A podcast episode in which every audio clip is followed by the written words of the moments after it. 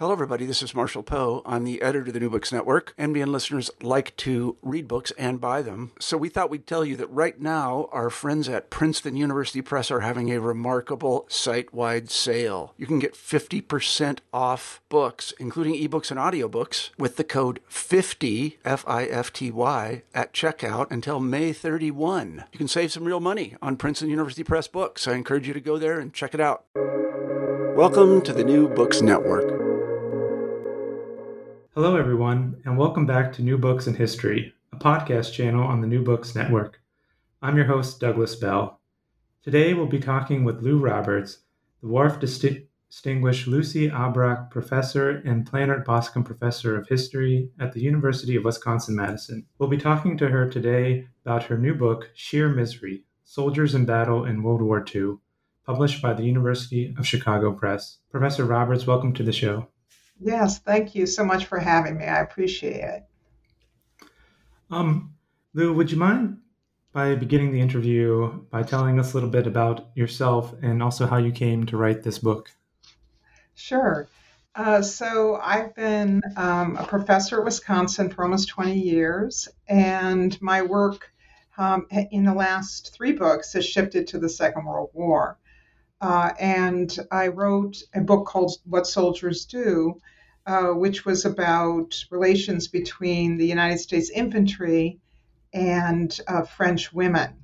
Uh, and when I was reading that book, um, or sorry, reading autobiographies for that book, I read a lot of GI memoirs. Uh, I noticed that uh, they really were very different from officer memoirs. Officer memoirs are often about strategy, military strategy, tactics, uh, you know, uh, the, the sort of logic of the battle.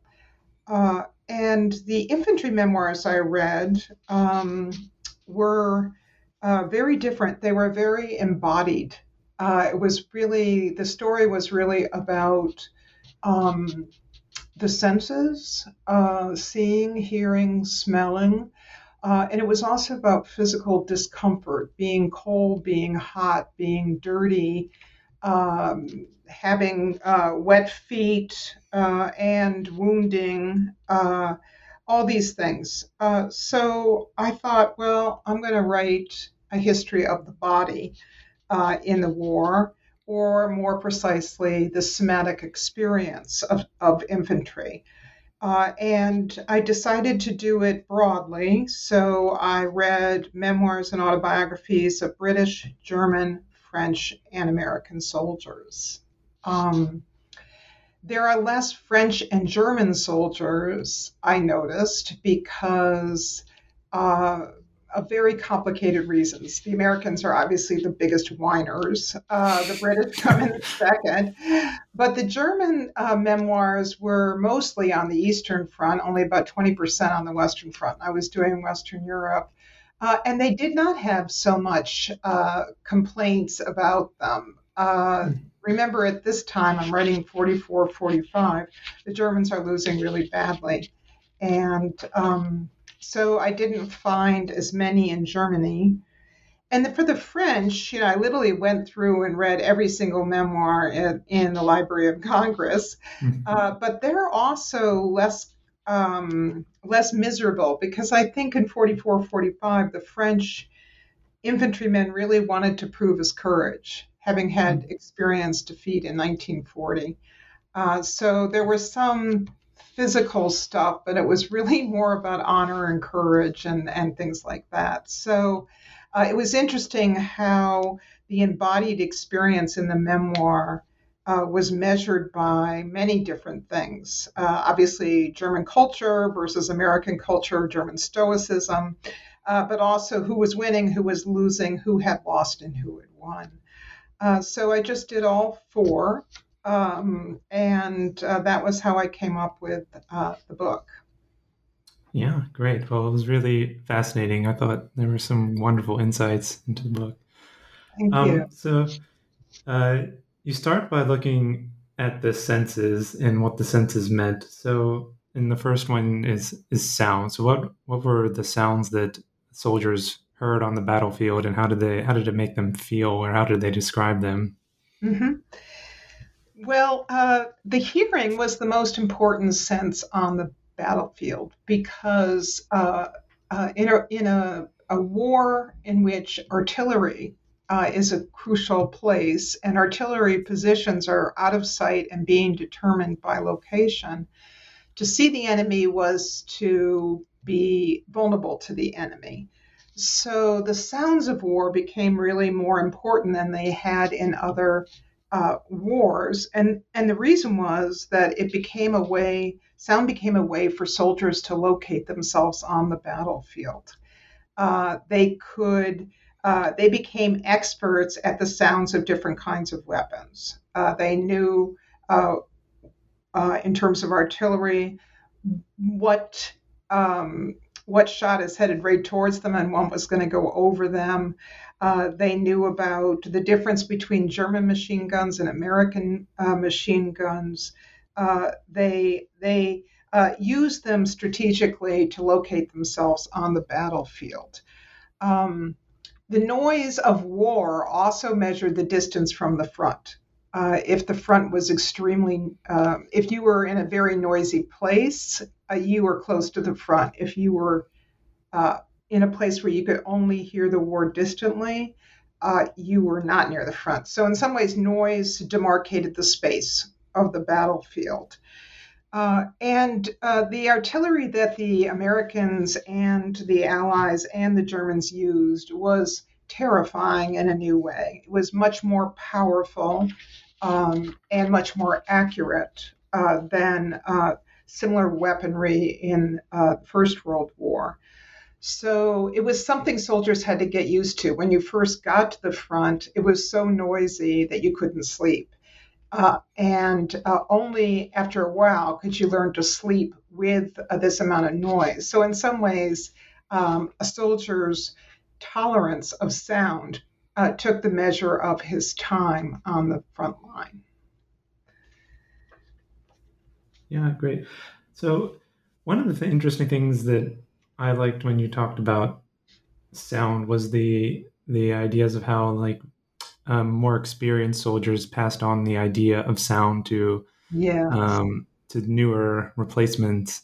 Um, how did this kind of uh, uh, what do I want to say that I really found that interesting in how this kind of helped build uh, a connection between older and replacement soldiers because you often read about or hear about how replacements weren't really welcomed, but there was also this uh, veterans were trying to you know educate the newer soldiers as they were coming in. Yeah, no, it's true that in some ways sound helps build community because you know when replacements came on the line, uh, it was complicated for the veterans, and by veterans I mean somebody who's been there three months, right? right. Um, and uh, so there was a lot of teaching of sound uh, mm-hmm. uh, you know, teaching younger replacement soldiers, okay, that's an artillery that's coming towards you. Okay, that's an artillery that's not coming towards you, etc. Uh, so it created a sense of pride among the veterans, but it also created bonds between replacements and yes. veterans. Yeah, yeah. So unlike unlike sound, which had this important survival role and uh, helped build a, this community, um, smell smell didn't really. Um, so, what were the smells of war that soldiers often described? Well, uh, there is a difference between sound and smell, and the big mm difference was sound told you something was coming, and smell told you something had come and gone. mm Uh, and what most interested me about smell was that it transcribed the chaos of the war. Uh, the smell of the battlefront was a combination of cordite uh, and burning flesh. Uh, and so it transcribed uh, the um, cause and effect of violence in that way. So it was a mixed smell, uh, which combined uh, both um, the smell of weaponry and the smell of its effects, which is, you know, sort of burning flesh. Uh, so that was one whole thing um, the source of destruction and its effects, uh, the chaos of war. Uh, but there were other smells uh, that were um, infamous. uh, and people, even now, veterans tell me they understand this. Um, one was that we, unlike sound, we don't have a moral stigma which is attached to sound, but we do have a moral stigma that's attached to smell. Um, and it's often been associated with uh, racial uh, and uh, class um, differences. Uh, you know, George Orwell famously said, you know, you can tell the working class because they smell. Mm-hmm. Um, so there was a moral stigma to this. Um, and the worst moral stigma was attached to a very familiar smell on the front lines, which was um, diarrhea. Uh, that many uh, G- GIs or other Allied soldiers had uh, a terrible problem with their bowels. This is when it became the runs became the GIs, um, and so the smell of shit uh, was everywhere on the front line, and you know men used it to denigrate the enemy, like oh those Germans smell horrible, but mm. they also supported each other in the smell. You know, we we know what's happening. You know, or some men uh, either had digestive problems or they shit their pants out of fear. Um, mm. So that was another whole complex of smell uh, that was associated with fear and humiliation, but also again a source of male bonding. There was yeah. one story where some soldier, American soldier, shit himself in fear. Uh, and his fellow buddies uh, helped him clean up, threw away the underwear, cleaned his pants in the stream, got him all set up, and then they never talked about it again. Um, so it was another way in which community got built, uh, like sound. Yeah. Wow. Um, so moving to to taste, one of the uh, your focuses on taste is the, is the rations, and they were notoriously disliked. But you go deeper into not just like that they tasted bad, but you know what what the soldiers thought about them and uh, how they talked about them to each other and kind of again how they built community around this taste yeah yeah i mean there's nothing that brings together people than complaining about something right, right. Um, yeah there were two kinds of rations k rations and c rations uh, and they were meant to be portable. And then if the soldiers were someplace more stationary, they would have a cook who would who became a very beloved person. Hmm. Uh, and they were obsessed with food. I mean, even a, a casual glance at some of the soldiers' division newspapers talked about, you know, we had lamb chops last night. You know, there was just an obsession about it. Because when you think about it, if you're living in a foxhole out in the middle of nowhere, uh, you know, no luxury hotel. Food becomes a, really, you know, there's no uh, accepted mode of sexual expression. You know, food becomes a very important source of pleasure, um, perhaps the only one. Uh, so I think it made uh, it more important at the same time as it made it more difficult uh, to eat K and C rations. There were three types of C rations, uh, three different meat kinds. Uh, and, you know, I went and read the quartermaster uh, reports about this, and they said, well, one was not well received.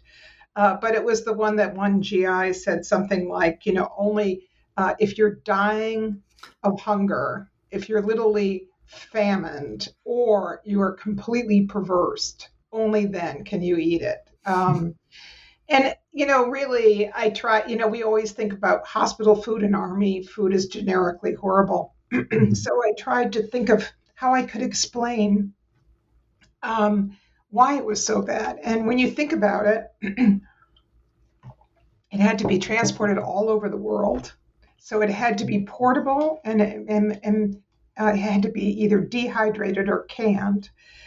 Uh, all, none of which is good, right? No fresh food. Uh, and um, also, uh, what the quartermaster people did was they tried to keep it as bland as possible to not offend any ethnic tastes. And they also were not, taste was not actually the ultimate or chief goal. The chief goal was energy. Um, so, for example, chocolate bars. Uh, they contracted with Hershey to make chocolate bars, but they made them only as tasteful as a baked potato, quote unquote.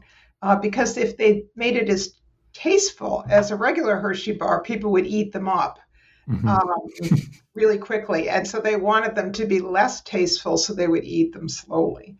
Uh, so those are some of the reasons why the food tasted so bad. Yeah. that's really the potato thing was really fascinating. I had not heard that before. yeah, yeah. And it uh, it really also made me uh, think about some of the things that I had read in uh, and uh, about. Uh, I, wrote a bit about uh, Americans hunting in Germany after World War II, and you find um, stories of them talking about even during the war and they're shooting to go try to hunt a deer, and so that they could have something else to eat besides their uh, their rations. yeah. Well, um, some German soldiers, if they became prisoners, they couldn't believe that C rations. They complained about them and said, you know, we need to have the same food as you, conventions. And then the GIs had to say, well, you know, actually, this, this is the same. believe that they actually all ate this food. So, and of course, yeah. the French were like, when they got the K rations, the C rations, they're like, oh insupportable, abominable, you know. So, yeah, they had a reputation for bad food. Yeah. Um, so let's talk about uh, dirt. And I like how you begin talking about this by talking about how militaries are obsessed with dirt. But can you talk about why they are? Yeah, sure.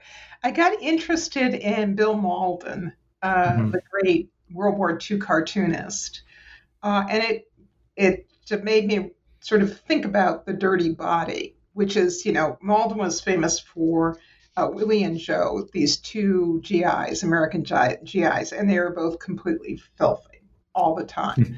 Uh, so I thought a lot about what that meant, what Mauldin was trying to do. and uh, it made me, uh, I begin that chapter with an argument between Patton and Mauldin. Uh, and Patton wants Mauldin's very popular Stars and Stripes uh, cartoon, Willie and Joe, out. Okay. Mm-hmm.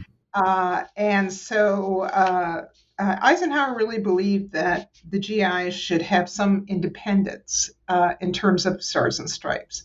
So the upshot was they sent Mauldin out to meet to meet Patton, and of course Patton said, you know, uh, you know, if I if that son of a bitch enters the Third Army region, I'm going to kick his ass out. Uh, mm-hmm.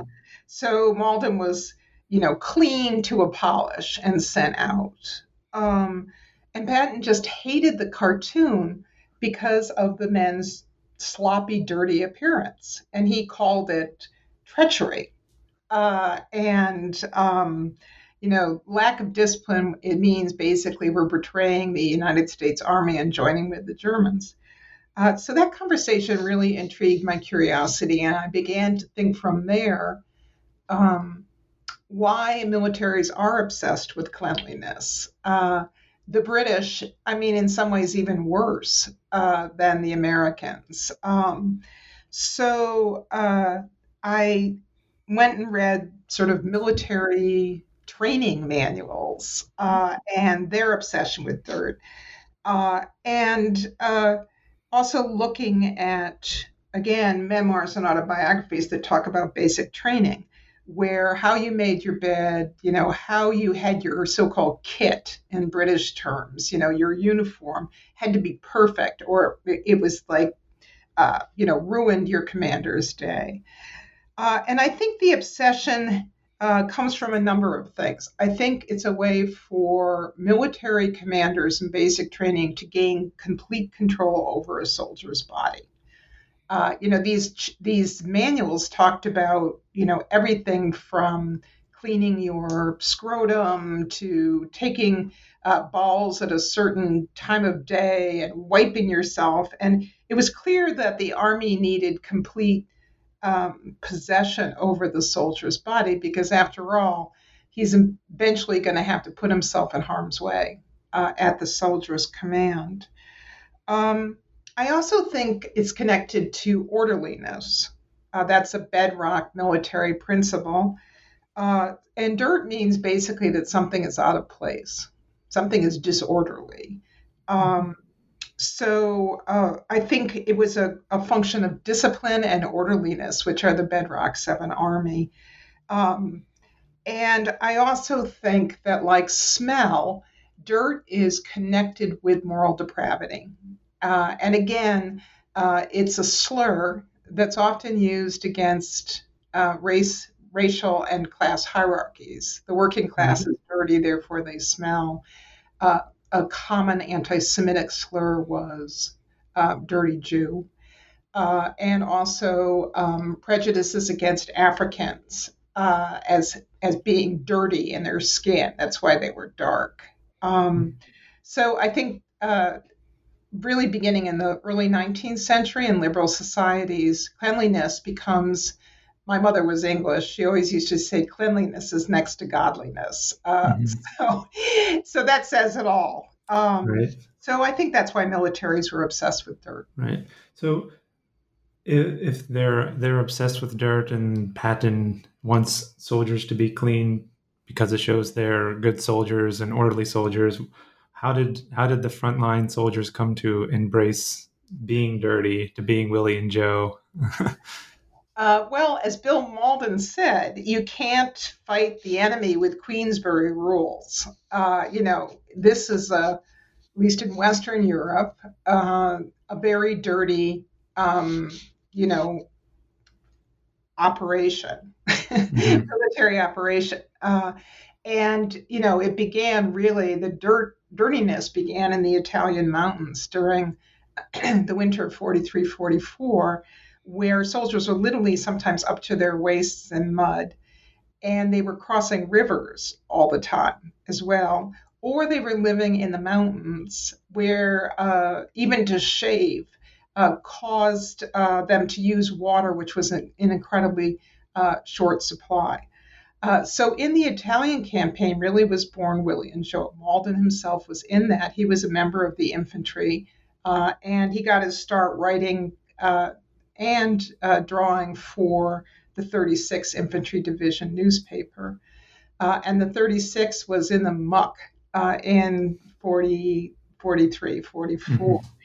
Um, and so uh, I think at first the average soldier uh, had a double reaction to this. One, uh, you know, because no commanders were really coming up the mountain, they didn't have to deal with the so called chicken shit of being perfectly clean all the time. Mm. And they used the water to drink rather than to wash themselves um, because they knew the commanders were not going to come up. So there was a kind of you know, sort of subversive element to this. Right. Uh, but I think also because in their culture, in Western culture, of both British, Western Europe, and certainly in the United States, again, dirt is connected with moral depravity. There was a certain amount of shame these soldiers felt being so stinky and so on and so forth. Uh, and they were seen often as criminals. Uh, one of um, inspirations was he was in um, Naples, and the the soldiers would come for their leave uh, off the mountain, and they were so filthy and dirty and smelly that they would be imprisoned for three days, uh, literally treated as criminals. Um, and then uh, the third day, they would shower and get new uniforms and go back to the mountain. Uh, so that connection between dirt, moral depravity, and criminality, which is so embedded in Western liberal society, uh, was at work, and that was when Mauldin decided, you know what, I am gonna, I'm gonna write about the dog face, as he called him, that dirty face. Also mm-hmm. began in Italy, um, and so what I think Mauldin did uh, that was so important uh, was that he sort of transformed the meaning of dirt uh, in his cartoons, the dirty soldier is the real soldier, uh, and the pristine officer is the sissy who hasn't really seen war. Uh, so Willie and Joe become heroes because of their dirt. Dirt becomes, in some way, the measure of the true soldier. So he turns dirt from a mark of shame and moral depravity to a mark of heroism. He sanctifies dirt. That's what his uh, achievement is.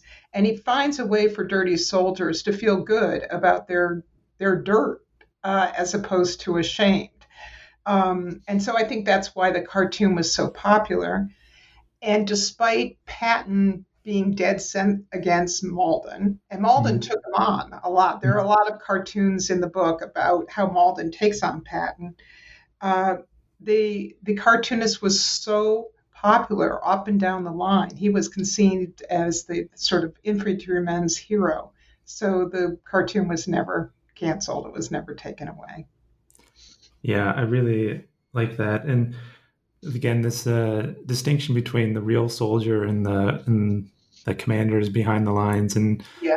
the descriptions you have of uh, you know officers behind the lines buying or trying to get old, beat up uh, clothing so that they can also be uh, a quote unquote real soldier. Yeah, no, it's true. The you know like replacements would get on the line and they would feel uncomfortable because their their uniforms were so clean and so you know they would buy from the infantrymen veterans you know these and and Mauldin made fun of it he said and if you can f- have a jacket with a genuine bullet hole in it you know you're going to make a lot of money. Uh, so you know obviously of course it was a loss of control for commanders uh, that suddenly everybody wants to have the Mauldin look.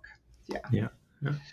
Uh, so dirt one another thing related to to hygiene and dirt was the was the foot in in trench foot and so you really talk especially about how susceptible uh, Americans were to this uh, problem. Uh, can you describe maybe why the the Americans were particularly susceptible to trench foot? Yeah, sure. Uh, so trench foot came about in the First World War, uh, and it was seen as a disease of the trenches uh, and the British trenches in particular. Um, and basically, what trench foot is, is when you immerse a foot in water for a long time. Uh, and it's got to be water that is not frozen, but almost frozen, cold water. Uh, what happens is your foot starts to lose circulation. Uh, it literally shuts down. Uh, so the blood no longer circulates in your foot. And so uh, what happens is uh, you get uh, swollen black feet, and then if it gets particularly bad, you get gangrenous feet. And many many soldiers had to have um, had to have their uh, feet amputated because of mm-hmm. this. Uh, so that was what happened for the British. So when the British in the Second World War came back, they built incredibly good boots. Uh, they were uh, uh, made of um, leather with leather heels, and they also figured out how to buff them in such a way that they were truly waterproof. Now, this wasn't true of the Americans, um, who had never dealt with trench foot in the First World War, uh, mostly because uh, it was a very short deployment, you know, less than six months. Uh, their boots were, and again, I went and looked at the quartermaster reports on this, as well as personal you know, there are endless personal complaints about the booths. Mm. Um, and even the quartermaster had to admit they were rubber soles rather than leather soles. And the rubber was recycled rubber because rubber was being used for so many other things like jeeps and, and tanks and things like that. Uh, so you had reconstructed rubber rather than leather heels, uh, and they just leaked like crazy. Uh, they really did and it's it's kind of a dirty little secret. You know, when I showed this chapter, it's called the foot. Uh, to some military men, they just did not believe that because the the line on American supply was that there was no problem whatsoever. Right. You know that mm-hmm. the Americans were so well supplied. Um, so there are bad boots, and you know, really, again, the quartermasters uh, tried very hard to make them better, uh, but failed. Uh, and the reason is rather than redo the boot, they didn't have the materials uh, to to sort of recast the boot. They created sort of like plastic things you put on top of the boots. Hmm. Um, but the problem there was that um, it was a it was a, a, rear echelon problem. The boots would arrive in the ports, uh, you know, like Naples or later on, you know, in Brittany or Normandy, and those people who had access to these boots would take them. Uh, and so the infantry is off fighting the war, are the last to get them. And by the time they got to the infantry, you know, you could get size five or you could get size 16, you know, mm-hmm. but the average 9, 10, 11 they couldn't get.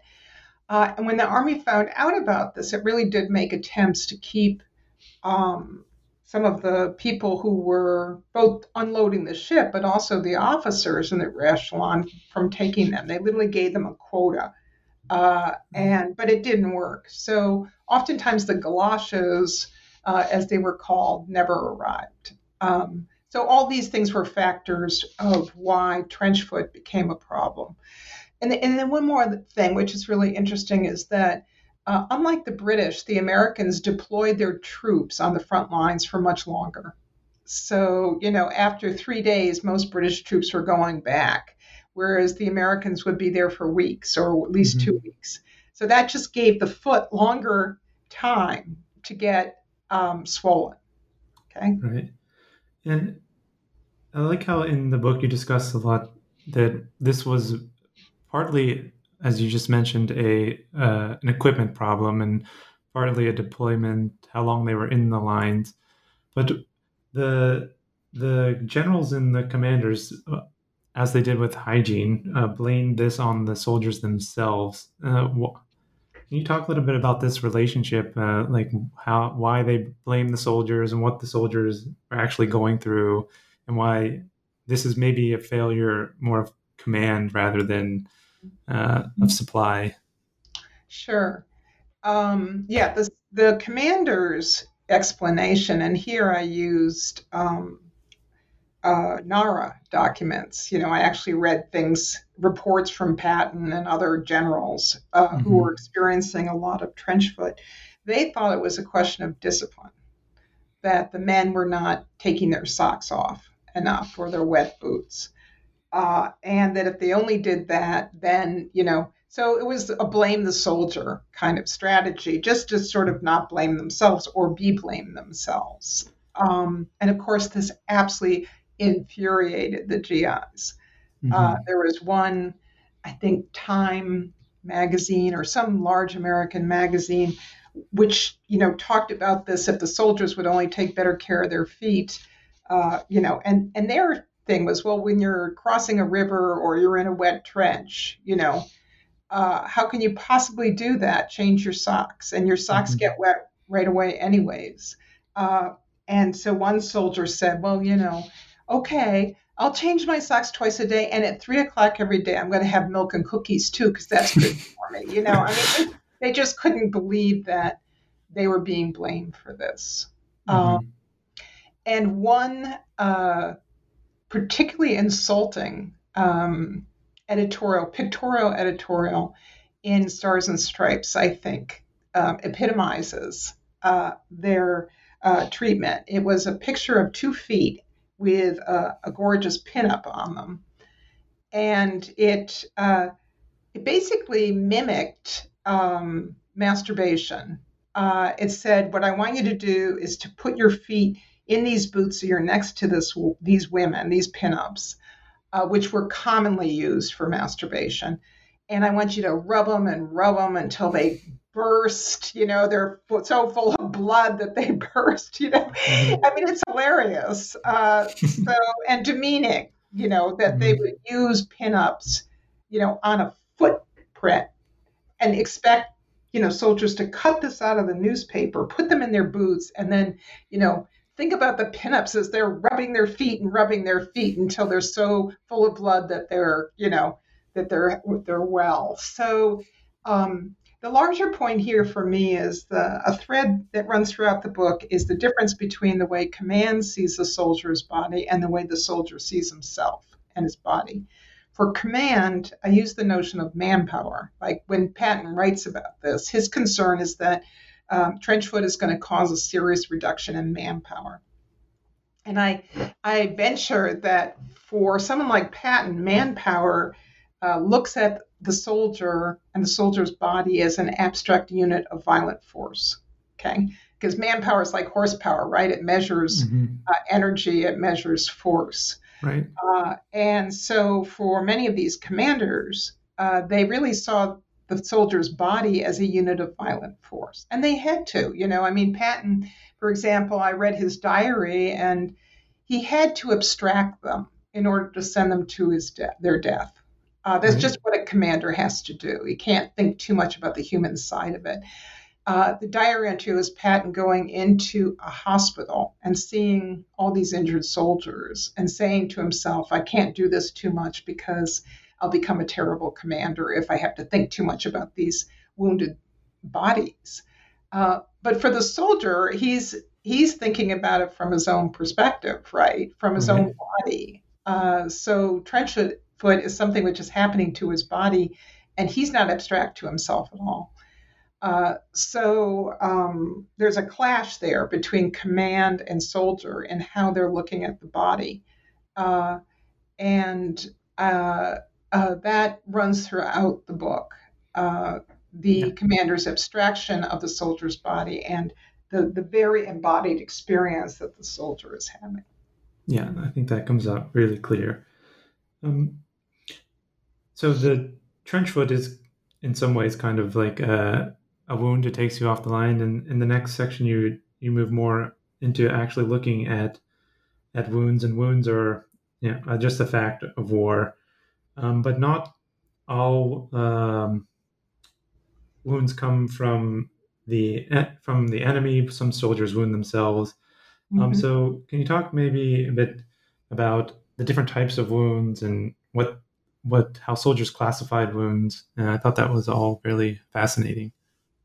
Yeah, so um, I did a chapter on wounds because I think that's the most, um, you know, pain uh, of from wounds.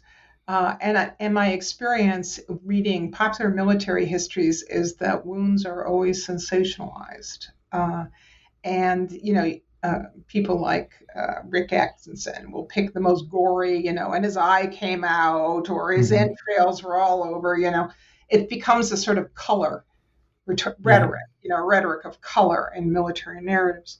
But something like, and I did only the British for this chapter because although I researched the American system, medical system, I just couldn't do both. So I mm-hmm. focused on the British. Um, so, but most British, 80% of British soldiers had mundane wounds.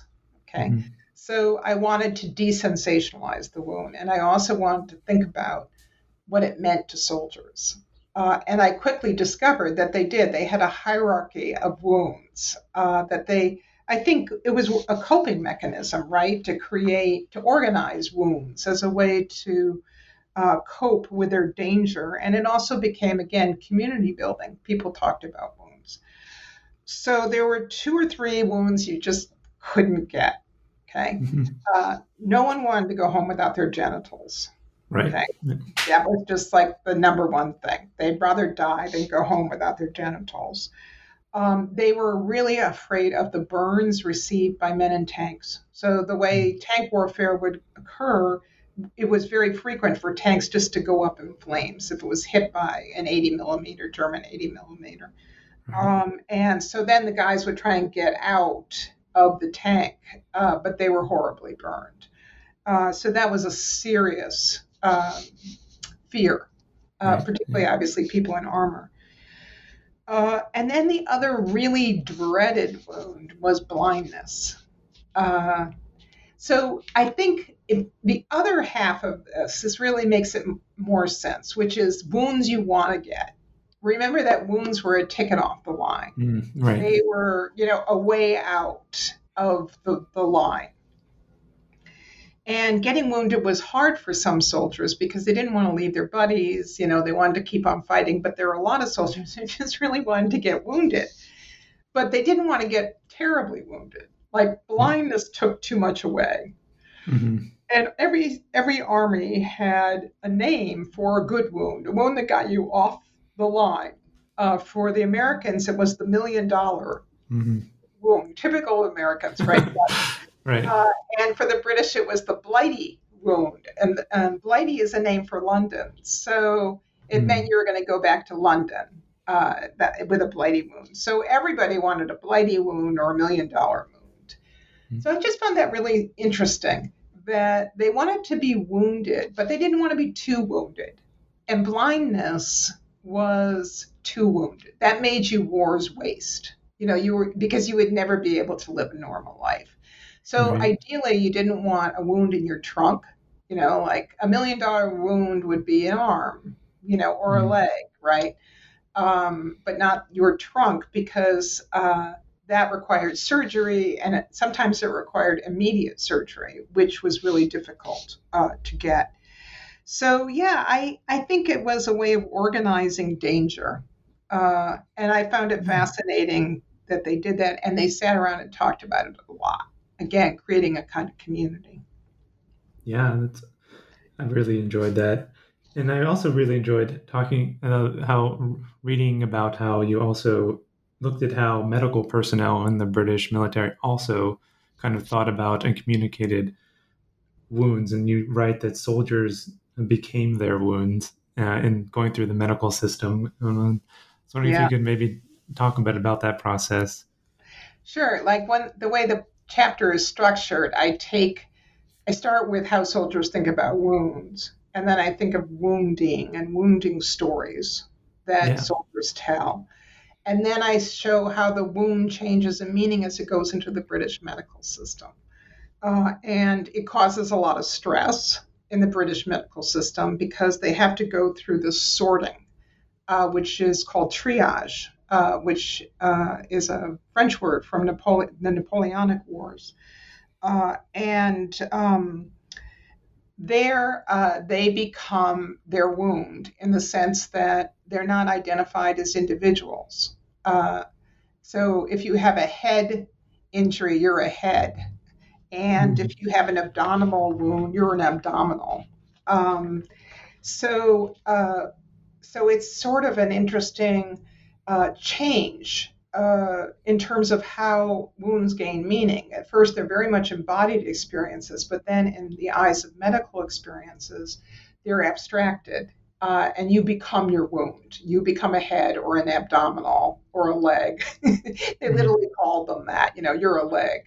Uh, uh, so I found that was very interesting in how doctors abstracted bodies enough in order to cure them and help them. Because again, that kind of personalization is antithetical to good medical care. Um, that's why surgeons never operate on their own families. Right. Yeah. Um, so uh, so yeah uh, that was the kind of abstraction that went on in the medical system which i think is a different kind of abstraction of the body that commanders uh, did but still abstraction mm-hmm. yeah and i also really enjoyed how you talked about uh, like with soldiers on the front line in the command that this the surgeons in london also were not they kind of looked down on the work done by their colleagues who are in the field under pressure, and you know, that really, I, I, thought that also was really the kind of a great link in the book as well, seeing these yeah, different yeah. places. Yeah, that. Um, okay, there were field surgeons, and then there were like surgeons back in London. Yeah, uh, and. Uh, the field surgeons with the process of triage they have to make really really hard sur- you know decisions who's going to get mm-hmm. their life saved and who's not yeah. Uh, and sometimes they made mistakes you know people who could have been saved weren't and and uh, it really for them for those doctors it was really about um, amount of time it's going to take to cure the wound and versus the possibility of survival so if they get a man who's very severely wounded, probably won't survive even after four hours of surgery, then they're going to pass that guy over for somebody else.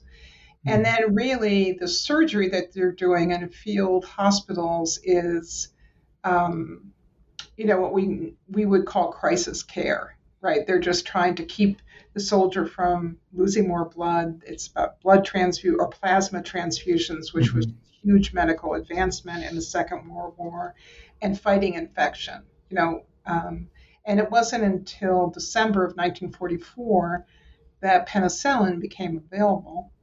And even then, it was not that available because they didn't know how to make it synthetically. So they had to mm-hmm. make it in huge moldy vats. Literally, that's how they made penicillin. Wow. So even though the military had priority, they you know, so mostly they fought with sulfa drugs. Um, mm-hmm. So uh, that was their, you know, their whole goal. Field surgeon's goal was save lives and um, stop the bleeding. You know, uh, in, intensive care to see. And then sometimes they would not even close the wounds because they were not sure that they uh, had gotten everything or cleaned everything out.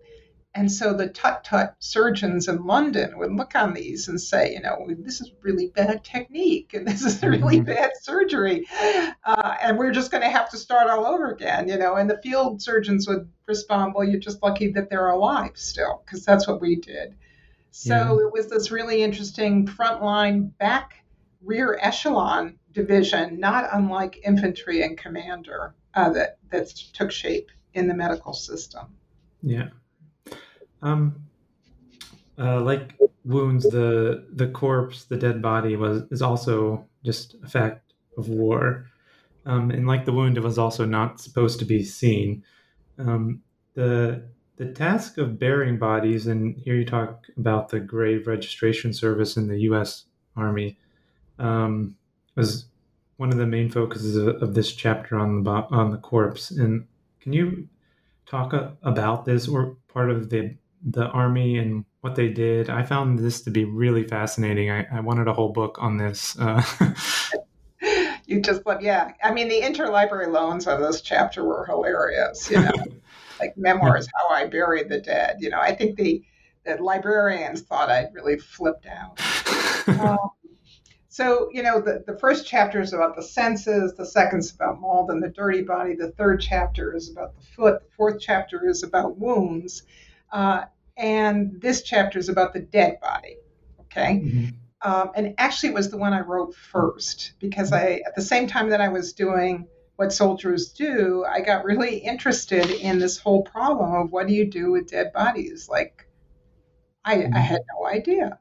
Um, mm-hmm. so I got interested in that first, uh, and then I got interested again in other things about um, about the body. Um, the Graves Registration Service starts in the First World War. Uh, in the Civil War, there's a wonderful book about it by Drew Gilpin Faust. Um, soldiers were forced to bury the dead themselves. So mm-hmm. after a battle, soldiers would bury their friends. Uh, but the amount of death uh, in the First World War, which was a result of the uh, enormous increase in the intensity and destructive power of weaponry meant that there were so many dead bodies in on the Western Front that they just couldn't cope. Um, the British and the Americans um, with something. So they created an institution. It's part of the army called Graves Registration. Um, and so that was the that was the agency, the government agency that would come in after a battle uh, and uh, sweep, as they called it, the battlefield. Uh, and what they meant by that was to clean the bodies and the I clean the bodies off the field. And the major aim of that was to remove bodies before the next wave of soldiers came along. Uh, because they felt that if they saw, you know, hundreds of bodies lying around, that it would be, you know, not great for morale, right? And would also, you know, increase intensity. So um, Normandy was a real challenge because remember, it's an invasion from the sea. Uh, and immediately, uh, you know, the beaches, Omaha, Nebraska Beach, as well as the, the British beaches, mm-hmm. are overrun with corpses. Okay. Yeah. Um, 3,000 people died that one, one day. Uh, but they hadn't yet conquered the inland. So they had some idea of where they would, but th- it was just still German occupied. Right. So they quickly got behind schedule, essentially, right, uh, with the dead bodies. Uh, and um, so this was part of the army uh, which did this task from this moment in Normandy to, um, you know, the victory in Berlin. Uh, and uh, not surprisingly, it was mostly done by African American soldiers. Um, and the reason was is that first African American soldiers were not given combat roles. uh, they did service roles. So this was part of, you know, they did laundry and food and they carried supplies to the front. Uh, mm-hmm. so this was part considered part of that service role. Uh, but also uh, in terms of racial hierarchies, they were considered, you know, the ones that were going to do the dirtiest jobs. And there's not much dirtier than picking up a dead body. And yeah. um, so, what did actually they do? They literally put them in mattress covers. Um, and the reason they did that was coffins were too expensive to make and they took up too much room. Uh, you could put a lot of dead bodies in mattress, co- uh, mattress covers and put them on the truck. Um, so, uh, and then the other thing they did uh, before they put them in the mattress covers uh, was that they took away their so called effects. That was the term for it, their belongings. Mm-hmm. Um, I hate the term because it's so abstract, yeah. classically, right? The effects of a body. Uh, and that meant like everything from cigarette lighters and wallets to coins, um, pictures of people back home, uh, diaries, letters, etc. And those were all sent to um, St. Louis. And the reason it, they were all sent to St. Louis was because the railway system at that point was so strong for St. Louis. Now it, it's it's decayed, uh, and so they could send things to St. Louis easily from both the East Coast and the West Coast, the European theater and Pacific theater. Mm-hmm. And then they were cleaned at that point. So pornographic stuff was hmm. eliminated. Uh, everything was cleaned of blood, and, and if they couldn't clean it of blood, they wouldn't send it home. Uh, and then I have read every, for every soldier who died in the American Army, there is a file uh, uh, in the military articles for how he died and his effects and so on and so forth the family had the choice of either having him buried permanently in Europe or bringing him home at the end of the war. Um, so I have that correspondence, and then I also have correspondence from families saying, "Hey, you know what? I, we finally got his effects. There's nothing here." You know, well, the reason was that all along the line, things were getting stolen um, mm-hmm. by, you know, uh, commanders, by other soldiers, uh, by Graves registration, people in St. Louis. so, um, so that was the process of burying bodies. Yeah. Um, how did soldiers, the frontline soldiers themselves, uh, understand and make meaning of the corpse as they were, you know, fighting the war? They, their friends, their colleague, their yeah, their buddies are getting shot. They're also shooting at other people. But so, how did they kind of make meaning of these? Um, so, uh, actually, what my chapter on the, the, the dead body is about, it was originally titled Five Ways to Look at a Body. Um, it's about how what the body meant to all the people who were involved. Um, so, for example, for Graves registration, it was a job. Uh, they had to figure out um, oftentimes German corpses would have uh, prized possessions like Lugers and you know German weaponry and stuff, and the mm-hmm. the GIs would so often um, would so often steal those that the Germans started booby trapping the bodies. You know, you take your Luger and you pay for it with your life. So graves registration often had to drag these bodies, um, and you know, so that they would detonate Mm. before they got close to them. So the Graves registration, it was about technique, right? It was a job, and it was a humiliating job. It was, it was a, a bad job.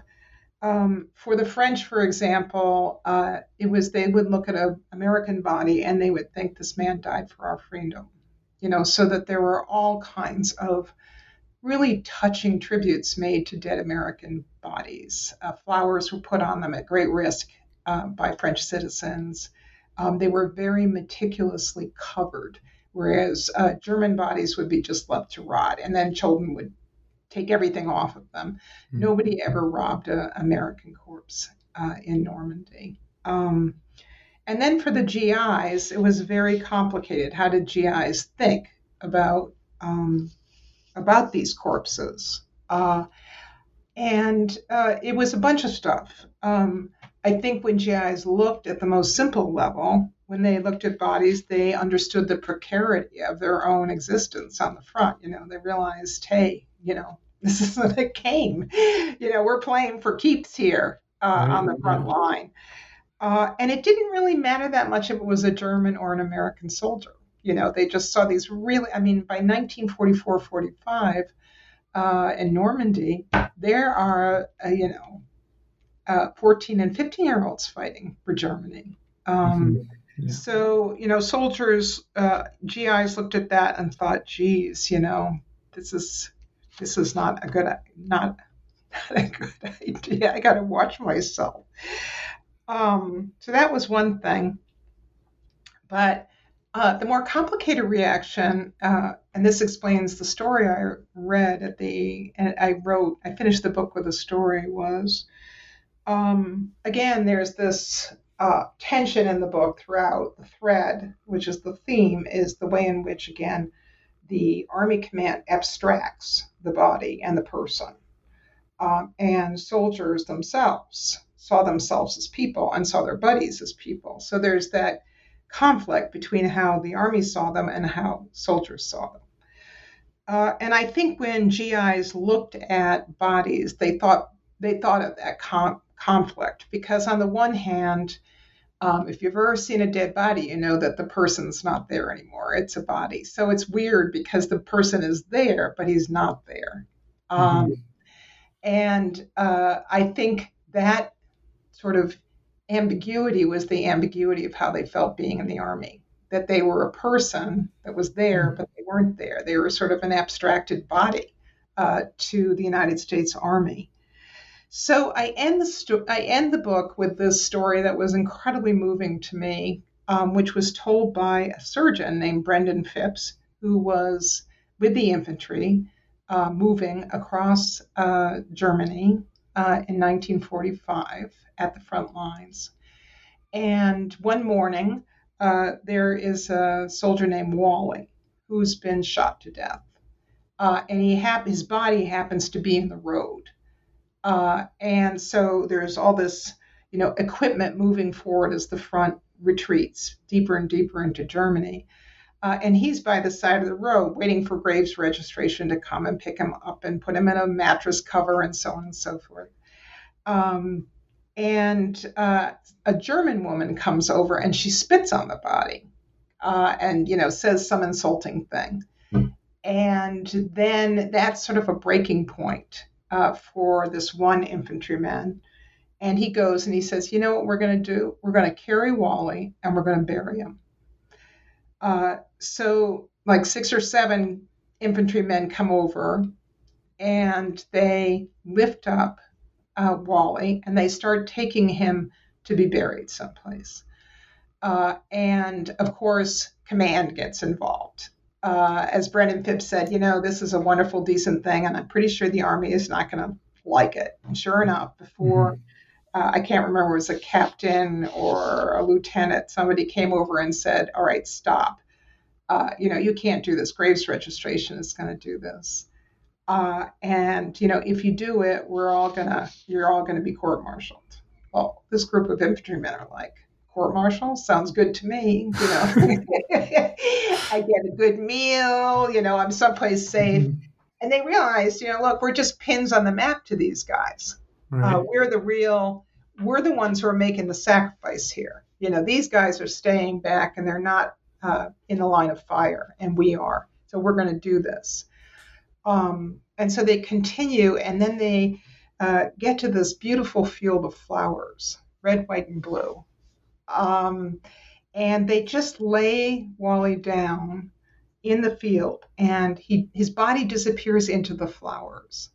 Uh, and then they all by by this time it's not just six guys it's like the entire half of the company 50 60 guys uh, they all say goodbye to him and they say prayers and some some who knew him came up and say goodbye to him personally and i think that's a perfect example of what i'm talking about that they knew that Graves registration would come and, you know, take the dog tag, put him in a mattress cover, take his effects, but it was all very abstract to these guys, right? It was not mm-hmm. a person. He was not a person. He was there, but he wasn't there, right? Just like any de- dead body. Uh, but they knew Wally as a person. Mm-hmm. Uh, and so they were going to honor him with a real burial. Uh, and the army was against it. And the last lines Phibbs says is something like, you know, probably tonight or tomorrow, he'll, you know, get taken by Graves registration and they'll put him in the long assembly line that got him here.